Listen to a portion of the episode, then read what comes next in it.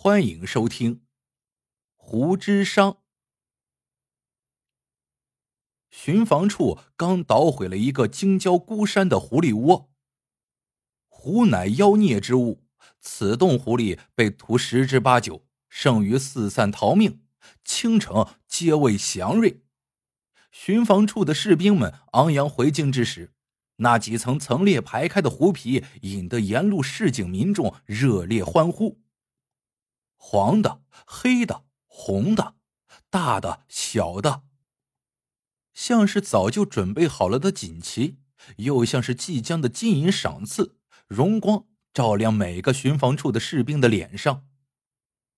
狐属大凶，狐皮却展示权贵，那些狐皮自然有去处。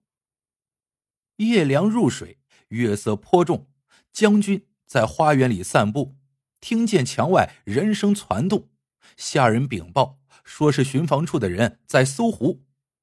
将军勃然大怒：“放肆！堂堂将军府衙，岂容小小巡防处的人随意擅闯？告诉他们，本将军未见有什么妖孽之物扰乱我府。即便真有狡诈之辈进入，本将军连沙场都出入几回了，岂用他们护我？”见管家传话如此，巡防处的人自然也就乖乖回去了，又恢复了深夜独有的平静。将军在花园中没了兴致，准备回寝，突然他听到了深丛中有细微异动之声。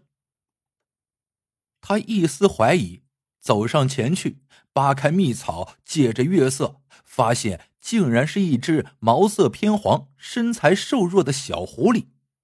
他畏畏缩缩，用惊恐的眼神盯着眼前的将军。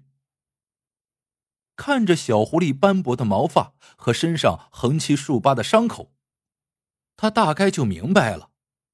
将军不信什么妇人们的邪怪传说，也于心不忍小狐狸，于是让下人带去了柴房。几日过后，小狐狸伤口渐渐的好起来，精神头也是十足，整日在柴房上蹿下跳。将军时而去看看他，他渐渐的熟悉了，不仅在喂饭的下人面前不害怕了，在将军面前也不畏畏缩缩了。下人们恭维将军，都说这只狐狸有灵性，知恩图报。一日，下人们来禀报说小狐狸逃走了。将军本想把小狐狸送到远一点的深山之中，但是小狐狸在京城出逃，恐怕凶多吉少。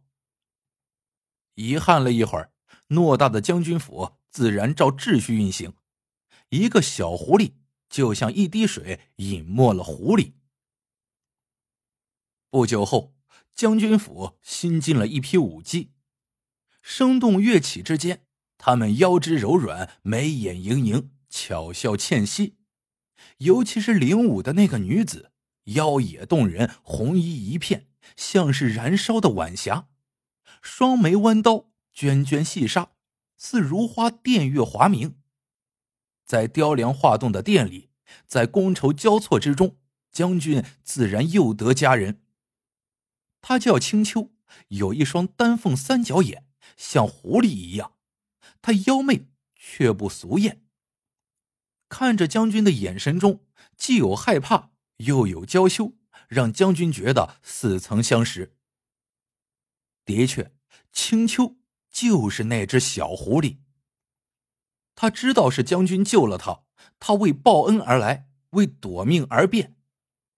千年以来，人类的领地不断扩大，尤其是随着工具的进步，狐自然不是人的对手，种群年年锐减，狐群深知凶险。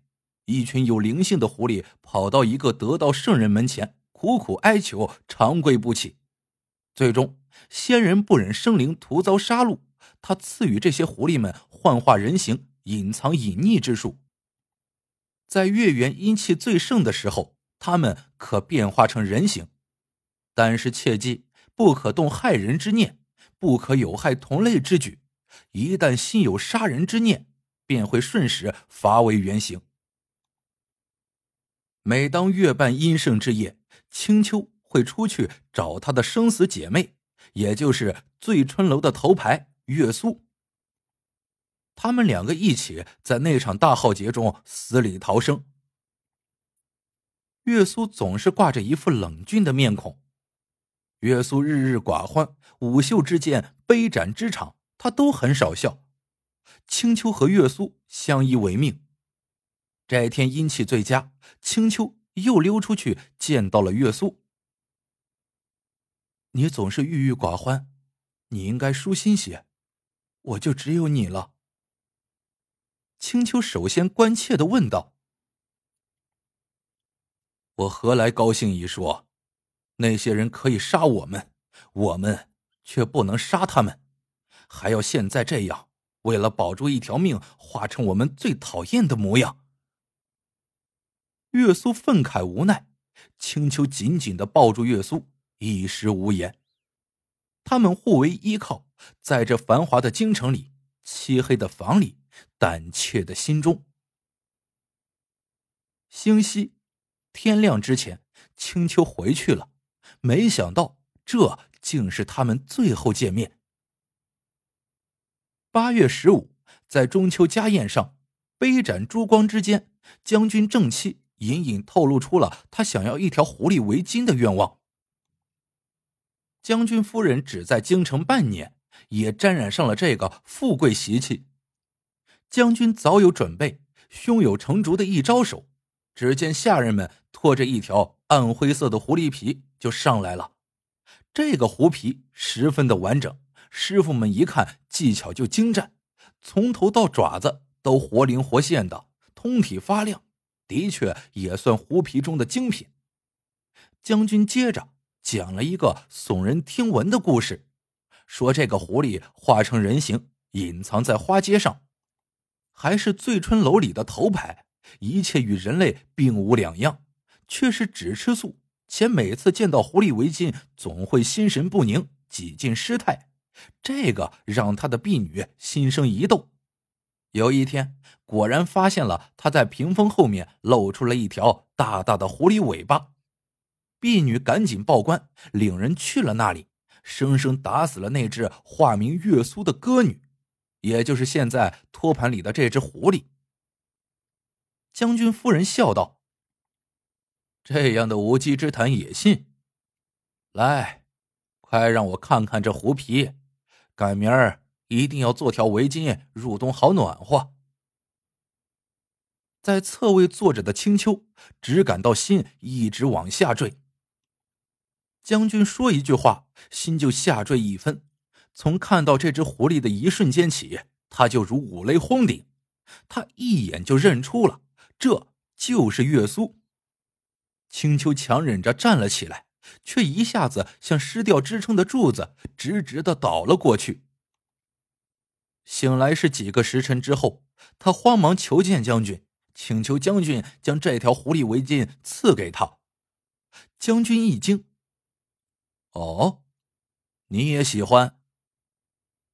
将军思考了一会儿，安慰道，本以为你被这个邪灵故事给吓倒了，没想到你也喜欢狐狸围巾。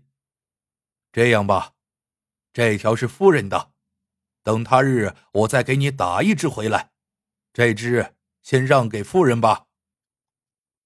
他惊恐的眉头紧紧皱在一起，他处在崩溃的边缘。青丘颤颤巍巍出去了。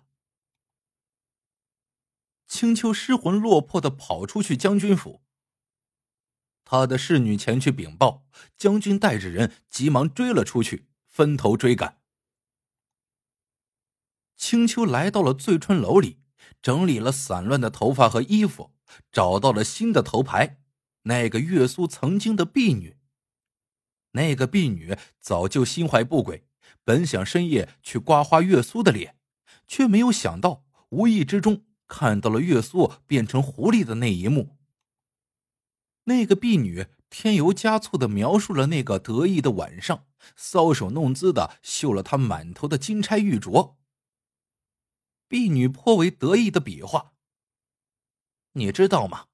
那个月苏啊，竟然是妖孽变成的，它的尾巴有那么长，就像那么长。青丘远山眉黛之中渐渐露出了锐利，身心也发生了变化。是不是那么长？青丘指了指自己身后那像月苏一样的尾巴。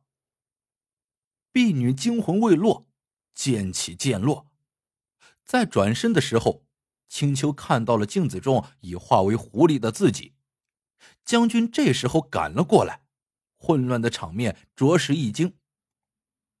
他看到了在衣裳轻纱上的青丘。我认识你，你是那只小狐狸。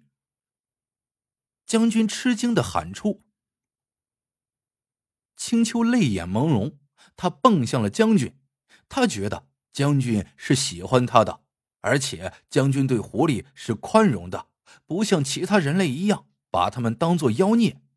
他扑向将军的怀中，将军也是紧紧地抱着。可是青丘渐渐地觉得喘不过气来，他惊讶地发现将军在死死地攥住了他的脖子。抱歉，因为青丘想要一条狐皮。小狐狸拼命瞪眼，却无法言语，渐渐地丧失了生命。好了，这个故事到这里就结束了。喜欢的小伙伴请多多点赞、评论、转发，感谢您的收听，我们下个故事见。